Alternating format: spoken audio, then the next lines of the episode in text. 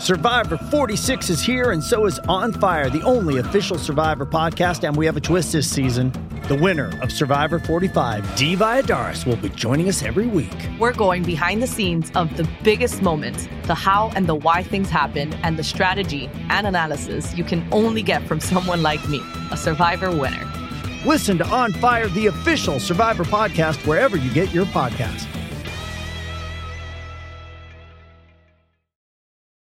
Does Monday at the office feel like a storm? Not with Microsoft Copilot. That feeling when Copilot gets everyone up to speed instantly? It's sunny again. When Copilot simplifies complex data so your teams can act, that sun's shining on a beach. And when Copilot uncovers hidden insights, you're on that beach with your people and you find buried treasure. That's Microsoft Copilot. Learn more at Microsoft.com/slash AI for all. Online, on smart speakers, and on Listen Again. This is Food FM.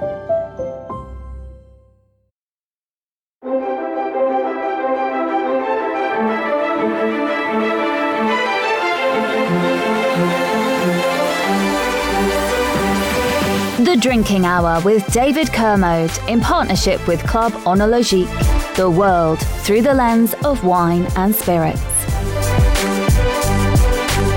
This week, democratizing wine, giving the consumer a say in how it's made. Alex Brogan was recently named winner of the IWSC's Emerging Talent in Wine Award. He joins me to talk about his not yet named wine co.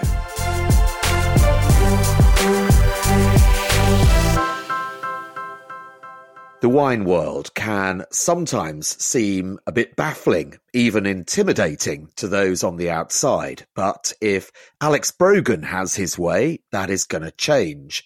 Named as winner of the IWSC's hotly contested Emerging Talent in Wine trophy, sponsored by London Wine Fair, for his not yet named wine co, he was lauded for his effort to democratize the way uh, the wine is made. It's a process of which consumers are in control. They are his members, effectively, in return for investing in the wine. The project has already resulted in two wines yet to be released, and a third could be on the way. Uh, to find out more, uh, let's chat to Alex. Uh, welcome to the Drinking Hour, Alex. Thank you. It's it's a pleasure to be here. I've listened to a few of our podcasts and Well, enjoyed um, them quite a lot. Oh God! Well, you, you're, you're saying all the right things. So, um, listen, I, I, what you've done is um, really uh, very uh, interesting and exciting. And before we come to it and uh, sort of you, your best to explain it, just tell us a little bit about your own wine journey so far. Yeah, so actually, my wine journey started quite a long time ago, maybe sort of 10, 12 years ago. I worked at Majestic. It was first job out of university. Didn't know what I wanted to do exactly, and it seemed like a, a fun job to do. So, spent a couple of years there. Absolutely loved it. Really fell in love with wine, especially. Um, but then, unfortunately, they, they give you a taste for stuff that you then can no longer afford. So, I decided to have a little career change, uh, move into something a little less interesting for the last eight or nine years. But then I always had it somewhere in the back of my mind that I wanted to return to wine. That was always my dream. And I, I spent a bit of time just saving up some money, thinking about how to get back into it. Uh, and it was actually in 2018 when I, I took a year out from my job to travel around. I did a couple of harvests, one in Bordeaux and then one in Chile. And at that point, I like I realized I actually just want to make wine. That's that's what I want to do. So yeah, saved a bit of money and then joined Plumpton College, do a degree in viticulture and enology. And that is now complete, I believe, isn't it?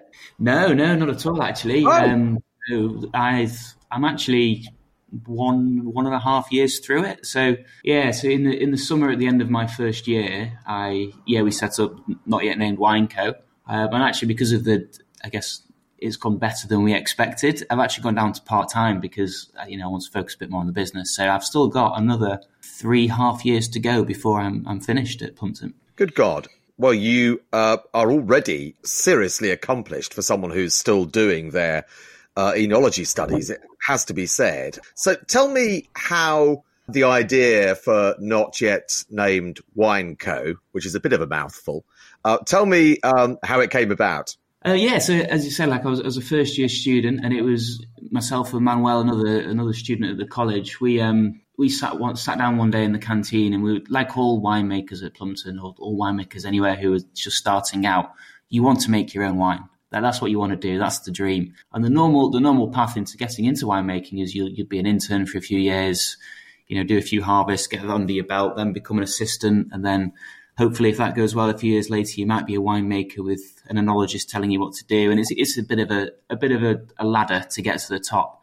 Um, so we just had this idea of well, well, how can we just do our own thing? Really, what we thought we needed was a bit of money to be able to buy grapes and rent equipment, which we didn't have. So we needed a bit of an innovative way to get that money in effectively.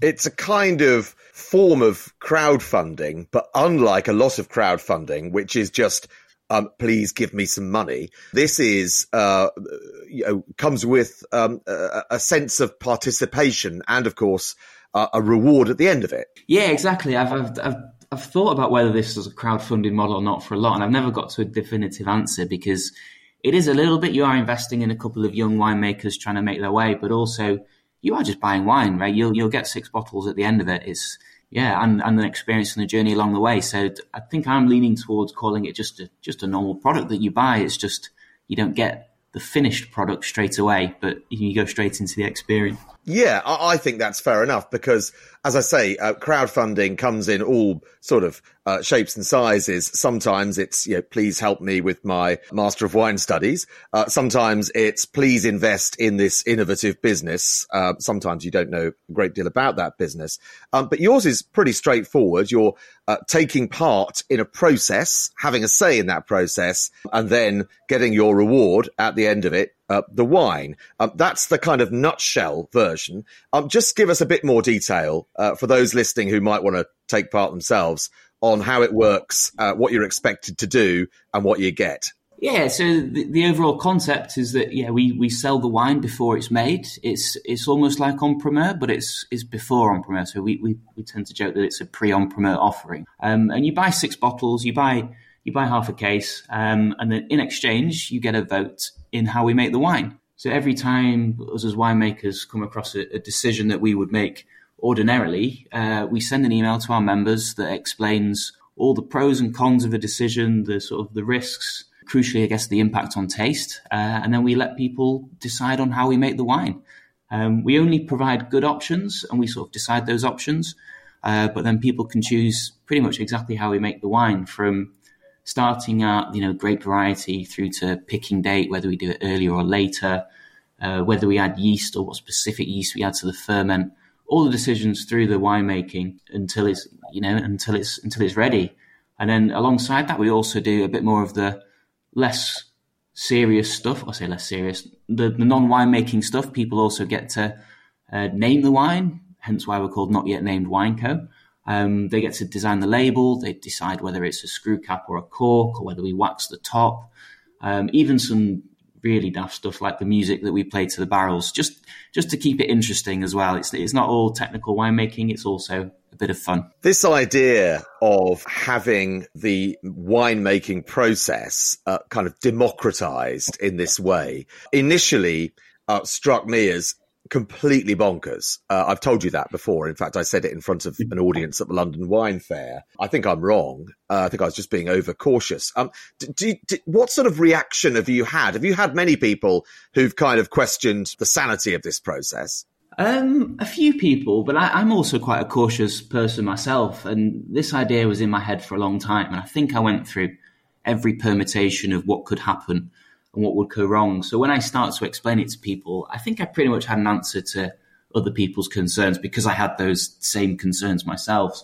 And uh, and actually, some of those concerns are sort of real and still exist. Um, in terms of it's not necessarily the way a winemaker would go about making the best possible wine. Like ideally, and it's true of anything, right? You want to start with a plan and go through that step by step and adjust if necessary. But this doesn't allow us to plan in the same way. I think we originally did try to do a little tree diagram of all the permutations and how it could end up, but it got very complicated very quickly. So we just hmm. decided to wing it, and well. it's, it's, sort of it has worked. And I guess our focus is on the experience and learning the winemaking process as much. So if the wine isn't top notch, then you know, it's it's less important. However, you know, I think we've been lucky, certainly with the, the first vintage, that it, it has turned out to be pretty good. This is uh, the key, I think. You know, looking at the emails you send out, and we'll come to the way you explain things uh, in a minute because it's it's really good. But you are basically being invited to kind of go on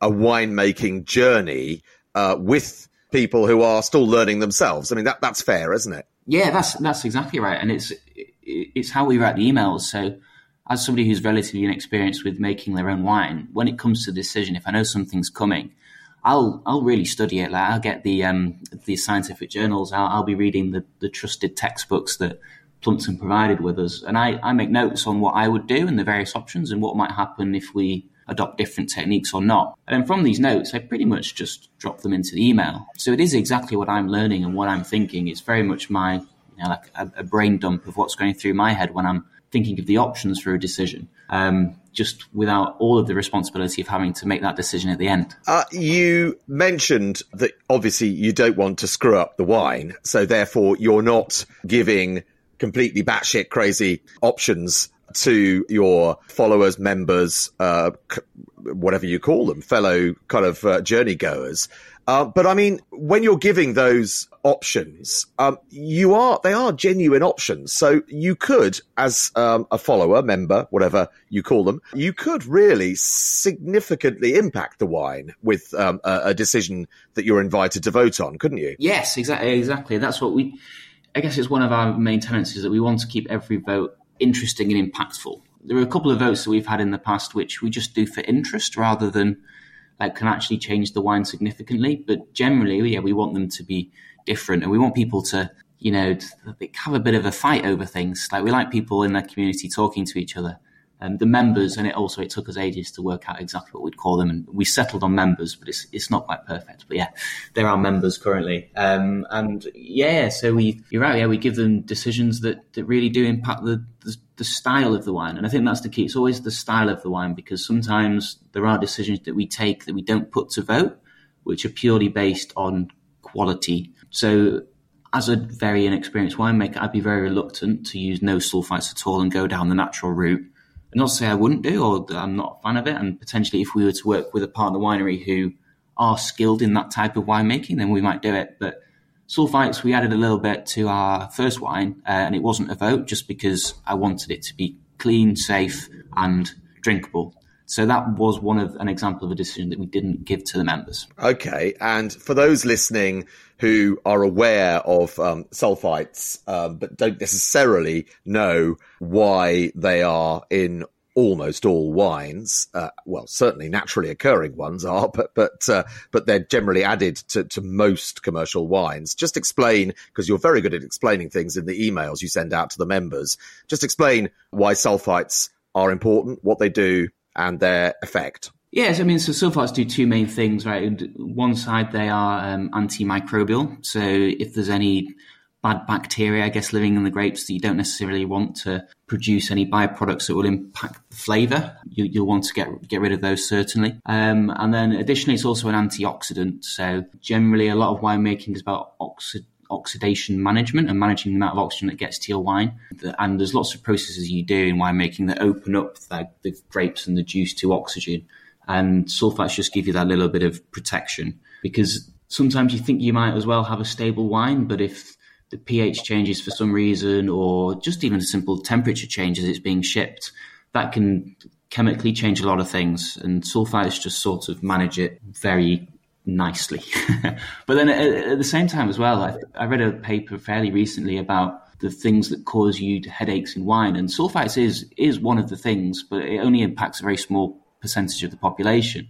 And then on the other hand, you also get some histamines in wine, which similarly affect a very small percentage of the population.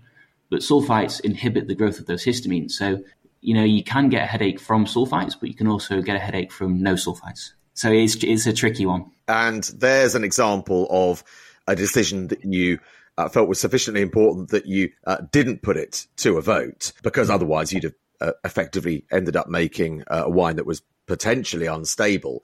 Um, give us an example of a decision that is entirely democratic, but also fundamental to the wine. One of the most important decisions that you do give to your members. Yeah, so I think if I look at vintage one, uh, vintage two, sorry, we went to two. So vintage one was in Portugal, and we made an Alvarinho. Our partner winer Soalheiro are Alvarinho specialists, so we started with that as our base. We're going to make an Alvarinho. Um, and I'd say probably the, the decision that had the biggest impact on the wine was probably the vessel that we would ferment and age the wine in.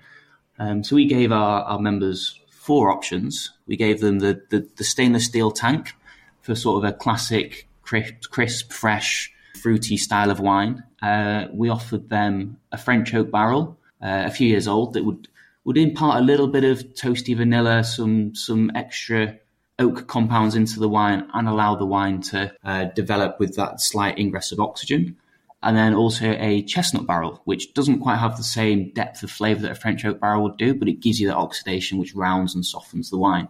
Um, so three very different styles. And actually, we also offered a, a fairly innovative glass cube, but I think that spooked a few members. So we just went for, they voted for 50%, sorry, 50% of them voted for stainless steel, 25 wanted French oak and 25 wanted the chestnut barrels. And in, in normal situations, actually, we go with the majority, but this was actually a very nice opportunity uh, to split our wine. So we went in with those exact proportions. It was a bit of a direct, was it, proportional representation vote. So 50% of our went in the steel, 25 into French oak, 25 into into chestnut, and and that was uh, not our final blend, but that was the basis of how we we made how we fermented and aged the wine. Yeah, I was going to say we're into a conversation about voting reform here, uh, rather than uh, yeah, first past the post and all that. But anyway, that's a separate conversation. You have kind of answered my next question, which was uh, you're now on vintage two.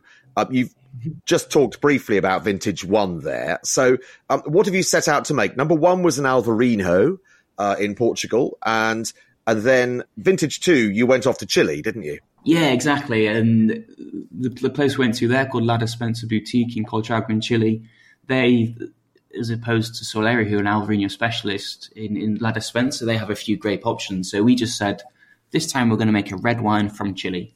And then the first vote was was based on the varietals. And they do Syrah, Grenache, Mourvedre, uh, a bit of Marselan, Cinsault, a, a, few different Rhone varietals. So for this wine, they had a choice of yeah, which, which, grapes to pick at the beginning. And it actually followed a similar vote to the, the vessel in that we ended up with a blend and we co-fermented 60% Syrah, 20% Grenache, a little bit of Cinsault, and then a touch of Viognier at the end. That was a democratic decision, that mix. Yeah, again, that was a, that was another proportional representation vote, which I love because it means everyone's a winner in some way. It's interesting that your members wanted that uh, dash of Viognier in there. Yeah, that was that was actually an addition to the original um, the original blend, and it was a it was an opportune decision that we weren't necessarily expecting. I was just walking through the vineyard one day, and and Matt, the guy who owns it, we, we were just looking at some Viognier in the corner, and it he hadn't quite got enough yield to make his own wine out of it or include it in his blends. So I just said, can we have a bit of that? Like it's an interesting technical vote as well because among, amongst other things, like Viognier does give freshness to a red blend, but also weirdly stabilizes the color. So you get a deeper red from adding a white grape. So I definitely wanted that vote just to explain this weird chemistry about uh, co-pigmentation and how Viognier can make a, a red deeper in color. So we, we offered it, and yeah, the, the members said, yes, please. And that is an age old technique in the Rhone, of course, isn't it? Particularly with um, one of the most famous wines in the world, Chateauneuf du Pape. That often has a, a splash of Viognier in, doesn't it? Yeah, exactly. And, and Côte Rôtie and a few places around there. And I think, yeah, that's that's the standard we're aspiring to. And I think, yeah, this one tastes pretty similar to one of those top end Côte Rôties or Chateauneuf du Papes. Wow. Okay. Well, uh, I was going to say your members. Uh, it's a leap of faith, and I know there are a lot of them. I think probably the the overwhelming majority who have stayed with you for project number two, but they have not yet tasted wine number one, have they? Exactly, and that that is the biggest the biggest concern. Not concern, but when we first started was, yeah, how do we convince people to buy vintage two when they haven't tried vintage one? And actually, our, our first wine, which is probably a couple of months away now, it's just getting through approval of labeling and stuff at the minute is proving a little bit tricky than tricky than we expected. So it could well be the case that I'll be asking for people to sign up to Vintage Three before Vintage One has even arrived. So that will be a, a, a true test of whether people are bought into the the full concept. And when they buy in, what are they paying? So for the first vintage, we did um, six bottles for 150 pounds. So that was yeah, 25 pounds a bottle is is one way that I think people look at it. But I'm also really trying to change people's minds on that because I, I mean people have different views on it. But I think for me, I, I see it as half experience and then half wine. Um, so it's not really 25 pounds a bottle. It's probably more like 12.50 uh, per bottle, which is pretty good value for wine these days. Uh, but then you get the experience and the education and the learning and the and the fun and, and the chance to be part of our community that makes up the rest the rest of the, the cost. Um, and then for Chile, we it's a little bit more expensive, um, so we went to 180 for six. Um, and then for vintage three, I'm yet to price it, but we fingers crossed could be going to California. So the cost of the wine will be a little bit higher, but uh, I'm looking at ways of not passing that on to the customer. oh, really? That's very uh, decent of you. Uh, can you tell us anything more about Vintage 3 in California yet, or is it still under wraps? It's yeah, it's a little bit under wraps. It's um, we still have a few things to sort out with the, the contracts and stuff. Just a, a, a dotting of the i's, crossing of the teeth thing. But it's it's in California. It's a region I'm excited about because I've tried very little wine from there. But a place called Livermore, sort of east of east of San Francisco, uh, about an hour and a half away from the yeah from San Francisco, and I'm also seeing that potentially as a a nice little trip for our members to go out to go out there and visit other regions for the wine regions in the area. I think one of the one of the most successful things that actually happened from Vintage One was the um, the school trip that we organised out to Portugal uh, in February of this year, where we took twenty or so of our members to actually go and taste the wine in those three vessels. As you, as I mentioned, we had wine in the stainless steel, the chestnut, and the and the French oak. And they went out, tried each one individually, and we set up a little competition where we got them into teams, and then they all created their own blend, which was then tasted blind, and the winning blend became our blend for the first edition of Not Yet Named Wine the field trip is a great idea, actually, in terms of um, the, the, educational aspect of it, for want of a better word. Uh, presumably, that was rather challenging trying to do anything like that for Chile. Yes, I mean, we've still not completely ruled it out. Um, I think the, the blending is slightly different in that we we just have the same wine, so there's not necessarily a blending opportunity. We co-fermented everything together, and then they went into actually into the the same barrels. They were both 2019 vintages. So they, the two barrels that we have shouldn't be too different. So there's not necessarily the same blending opportunity that we had in the first time. And also it's, it's a lot further away. Um, even once you get to Santiago, it's another four hours drive south.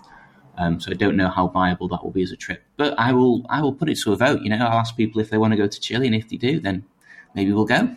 Well, yeah, it is very expensive to get there at the moment as well, but uh, you have very engaged uh, members, and that's partly because you're so good at explaining things. Um, you say you often, uh, you know, write these emails when you're quite tired. Um, you know, you've you've had um, a, a full day already, but it doesn't feel like that when you read them. You're really kind of good at explaining things. Is that, do you think, just because it's all quite fresh still for you? Yeah, it could be, and you, are right. Like I, at the minute, I'm in, in quite a good position where I really am marrying the the theoretical and the practical, and I do read what I should be doing just before I do it. So I think you're right. Like it's fresh and it's not it's not necessarily bound by having made a wine for a long time that there's things that you implicitly understand that you don't necessarily share because you just think I don't know you you think that not that everybody knows it, but it's just because it's second nature to you as an experienced winemaker, you might not think that it needs to be explained. Whereas for me, I guess I'm still learning it from from the bottom. So I, I perhaps I explain everything you do, uh, and and as I say, uh, really well. You know, um, a lot of wine education, frankly, and I did it, uh, you know, as a second career.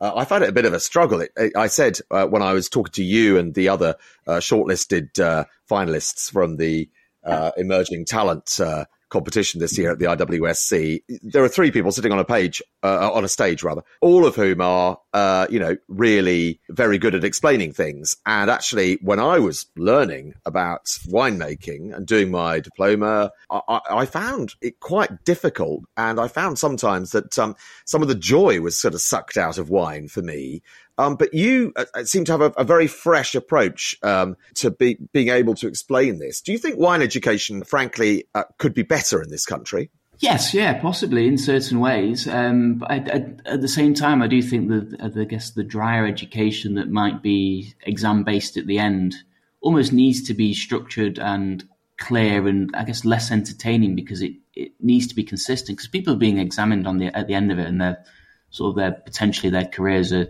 defined by grades they get. So it needs to be very structured and organized and consistent.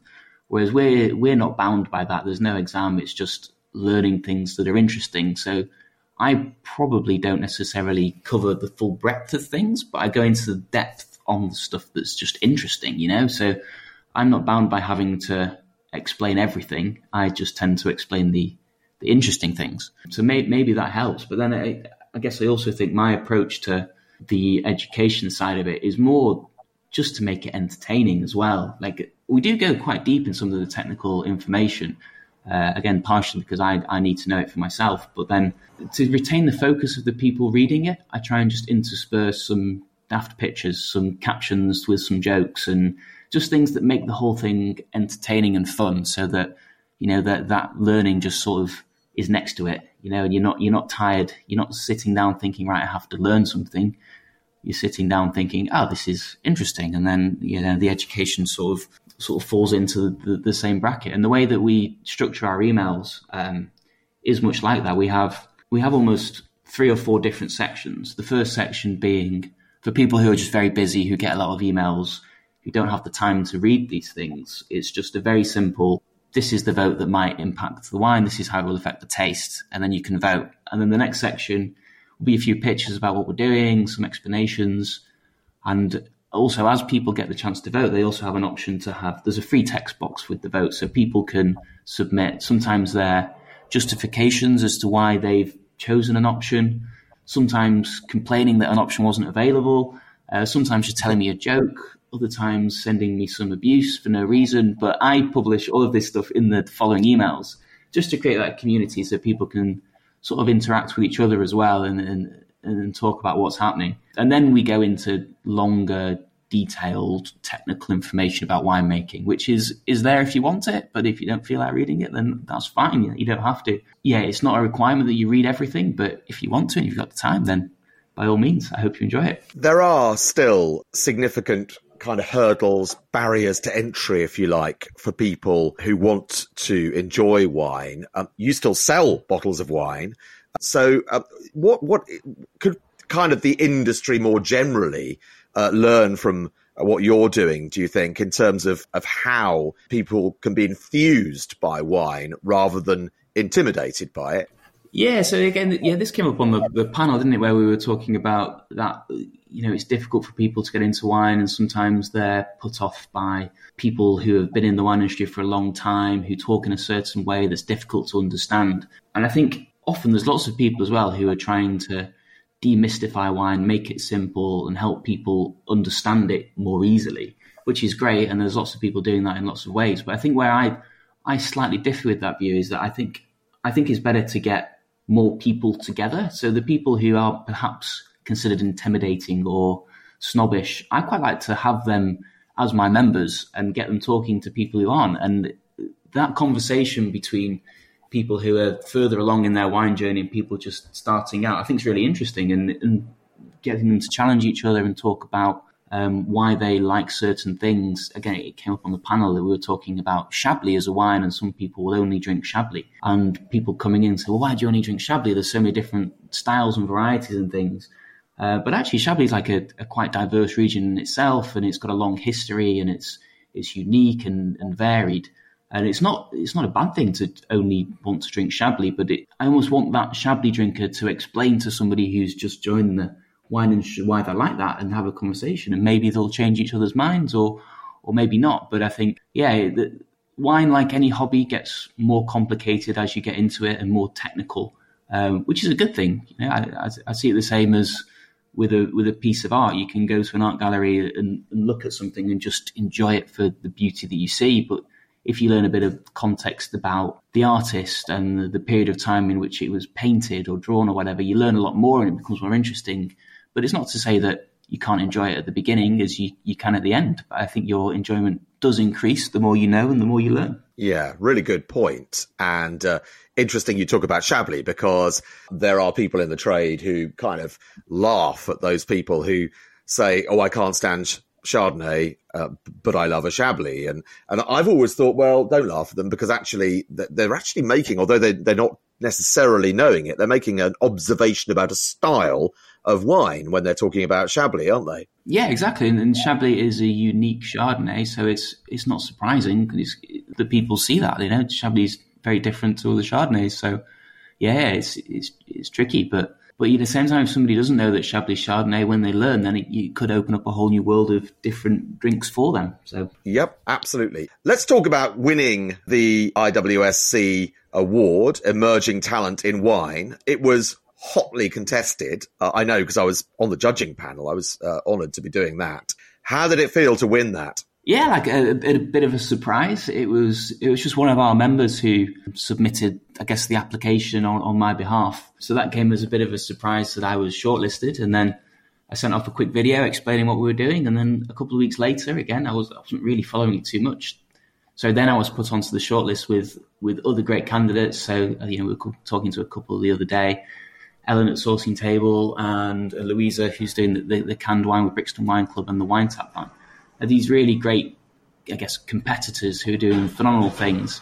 Uh, so yeah, it was a privilege to win and just a bit of a surprise. We weren't, I guess, we weren't privy to the process of how it happened. We just got the announcement via Instagram that you've won, which was yeah, phenomenal. So you've won uh, an accolade. Uh, you also won uh, a bit of dosh as well. Uh, you have to do something very specific with it, which is travel. Uh, what are you going to do with the prize? Yeah, so I've, I've, I've asked the London Wine Fair as well about the travel aspect of that because, and I, I sort of alluded to it earlier in a very uh, covert way, but what I'm hoping to do because the Vintage Three, and if it ends up being in California, which is likely, the cost of the wine is higher. So what I've asked London Wine Fair is rather than use the money for actual travel, uh, whether we can we can support the price uh, and offer a sort of a London Wine Fair discount using the money that was originally intended for travel to try and lower the price for people. So that that's my current intention is to use that money to to get more people involved in the project to make it a little bit cheaper. Well, that sounds like a very admirable way of of using it. Not that it's uh, uh, my decision. And what what's your ambition for?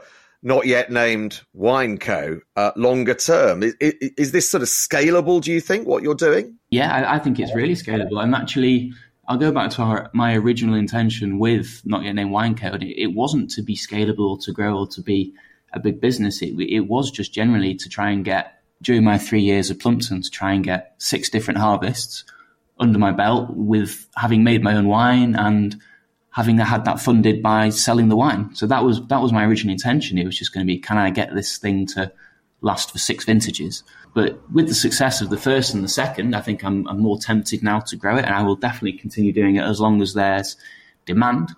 And we also have the ability to to branch out into loads of different things. You know, we could do not yet named beer, not yet named cider. There's there's no reason why this process can't be applied to other products. Um, we'll continue to partner with different wineries all around the world. Hopefully in England one day. Um, I'd love to do something certainly in London and then get our members actually hands on involved with the production as well as not just remote voting.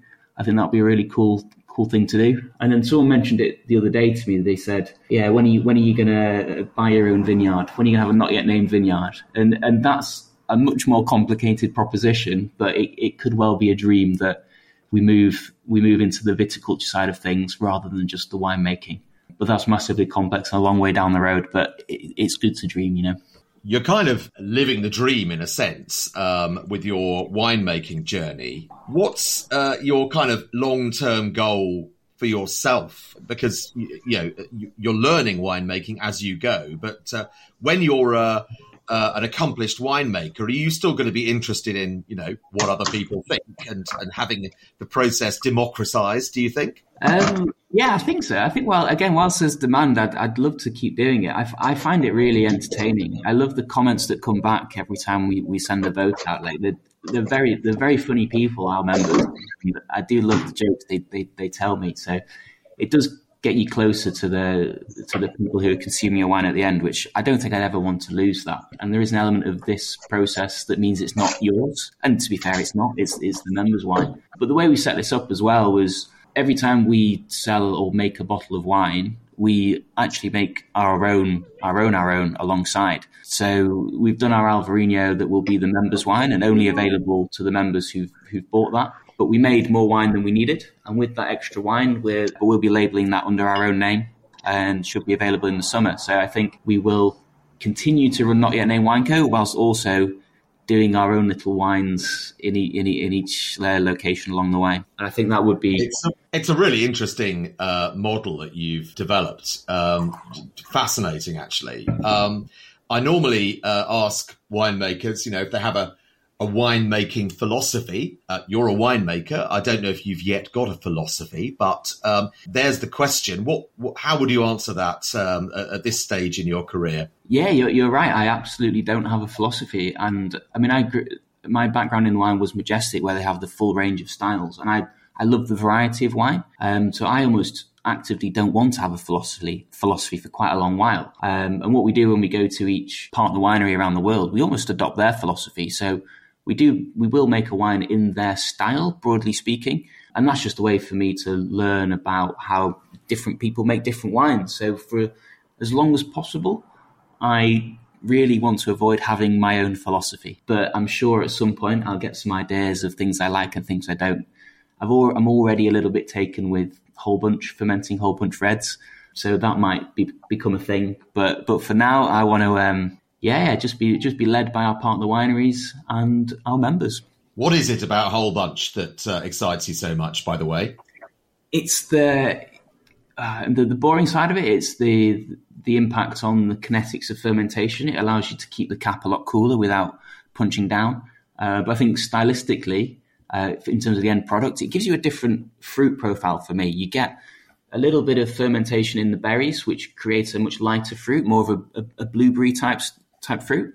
So if you add a little bit of whole bunch into like normal destemmed fruit, you get some darker fruits and some lighter fruits, and I quite like that complexity, that, that, that sort of change in profile across the across the fruit. Yeah, I do too. Talking of which, uh, the other question that uh, normally gets um, shot the way of our uh, winemaking guests is um, a desert island wine. If you're stuck uh, well, you've listened to the podcast, so you might be expecting this question. But uh, you're stuck on a desert island, and you can have uh, only one wine. What's it going to be? Oh, is that is that one style of wine or one particular no, it's, producer? It's really, it, it's really a um, you know fancy pants way of saying you know what's your favourite wine? What's the best wine you've ever had? Uh, what what would that one wine be? And I know you like your variety, but you can't just mm-hmm. uh, you can't just say all. it's, um, okay, I, I, you have to identify one. okay, the one the one wine producer that blew me away was David Duband in Burgundy. Like relative, like he does he does Pinot Noir and he does a, a fair bit of whole bunch, um, and that's where I first discovered that you can get that sort of different fruit character from a winemaking technique. Yeah, trying that with with them on site last uh, last April, with actually with some Plumpton colleagues as well. So that experience, and I, I genuinely believe as well that the way you enjoy a wine is, is so dependent on the experience. So trying that with some some Plumpton friends, uh, learning something new, and it just tasting phenomenal is is probably my one of my best experiences in wine and one of my favorite. Yeah, well, you're absolutely right about uh, experience being such a key part of it. I can drink the same bottle of wine, you know, on my own as with a bunch of friends, and it, it genuinely doesn't taste as good if, uh, if those friends are not there. So I, I totally uh, buy into that. But uh, congratulations again on um, being uh, emerging talent in wine winner uh, and the uh, competition at the IWSC. As I say, it was very hotly contested and uh, it's uh, really exciting what you're doing with Not Yet Named Wine Co. as well. So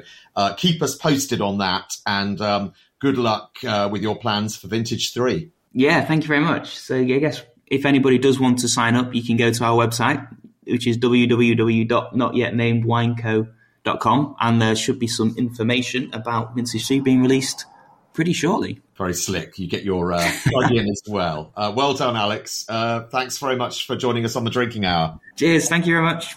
The Drinking Hour with David Kermode in partnership with Club Oenologique. The world through the lens of wine and spirits. Okay, let's round off as ever with some medal winners from the IWSC Hall of Fame. And this will be our last chance, I think, to visit the winners from 2022 because uh, next week, the winners from the process in 2023 will be revealed. Uh, judging took place fortnight ago uh, for two weeks, and it was a pretty intensive period. I know I was there judging on the panels. Uh, so stay tuned for the results from the 2023 judging process. But as I say, back to 22, and let's go to Chile first, as this was Alex's most recent vintage, as we heard. Uh, he doesn't obviously have uh, any made wine yet, so he hasn't won any trophies uh, as uh, yet, uh, but um, I'm sure they'll come. In the meantime, Casas del Bosque, uh, Pequeñas Syrah 2020 was a silver medal winner last year from a judging panel overseen by Alistair Cooper, MW, a guest here on the Drinking Hour talking Chile a while ago. the judges also included Emma Dawson, MW, an experienced retail buyer, uh, Master Sommelier Matteo Montone, Al- Elvis Ziakos, and uh, Brazilian uh, South American expert Paulo Brama. And their tasting note for this uh, Casas del Bosque Pequeñas Syrah 2020 says this Reminiscent of tapenade and salami, this is a complex wine with concentrated flavors, forest fruits, vegetal notes of menthol and eucalyptus, layered with smoky spices, lingers on the finish, and sounds savory and delicious.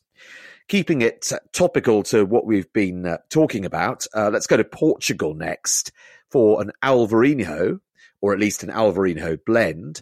Quinta da Raza Alvarinho Trajadura, uh, 2021, a silver medal winner. Uh, the judges here overseen by Irish Master of Wine Mick O'Connell, previous guest here on the Drinking Hour in the uh, first series, I think. Um, they said this expressive green, ripe fruit, skin aromas and flavors with creamy palate of green apple flesh, invigorating freshness with an attractive peach laden finish, good length and well structured. And I had the pleasure of uh, a day judging Portugal this year. So uh, do look out for uh, the results from that in a week or so's time. Let's stay in Portugal for another white, a silver medal winner with a very respectable 92 points. Cabeça de Toiro Reserva Terroir Fernão Pires 2021. Uh, the judges uh, for this, overseen by uh, Dirceu Viana Jr., MW, uh, a Brazilian master of wine and a renowned expert uh, on Portugal, amongst other countries. Uh, the tasting note from the judging team says this ripe, creamy nose with stone fruit aromas on the palate. Orchard fruits, mango, papaya, and a hint of banana join the well balanced, concentrated flavour mix for a long finish to New Zealand next uh, because uh, I was very impressed at the London Wine Fair this week by the uh, New Zealand pop up, which had some great wines. Uh, these are uh, winners, as I mentioned, from 2022 and a strong silver for the Acorn Sauvignon Blanc 2021, produced by the Marlborough Grape Growers Cooperative. Um, I was on the judging panel actually last year uh, for this very high caliber of wines, as there was this year uh, from uh, Marlborough and right across New Zealand. And this is the tasting note uh, for that uh, wine winner last year of a silver medal. Delicate aromas of fresh lemon zest with bright intensity on the palate, notes of gooseberry, florals, and white pepper are beautifully balanced and refined. And finally, to uh, a place that uh, I went uh, very uh, recently, I'm delighted to say, uh, and there's uh, a visit here coming up in a special edition of the Drinking Hour fairly soon. Catena Zapata, Adrianna Vineyard, designated Malbec 2019, a strong silver. This comes, as the name suggests, from the Adrianna Vineyard, an altitude plot in Tupungato province, uh, right in the foothills of the Andes. Uh, incredible place. Uh, the judges said this a fruit driven style with ripe black fruit, plum flavors, and a spicy coconut infused touch of oak. Medium weight and well balanced with a long finish. There we go. Time for my own uh, short finish now. Uh, that's it for uh, this week's edition of the Drinking Hour. My thanks to Alex Brogan of Not Yet Named Wine Co. Uh, do check out uh, that uh, site. He gave you the website address just now. it's a great idea, and he's um, got a real community that he's built there. So, my thanks to Alex. My thanks to you for listening this week, and do join us next time here on The Drinking Hour. Bye for now. The Drinking Hour with David Kermode in partnership with Club Oenologique, the world through the lens of wine and spirits.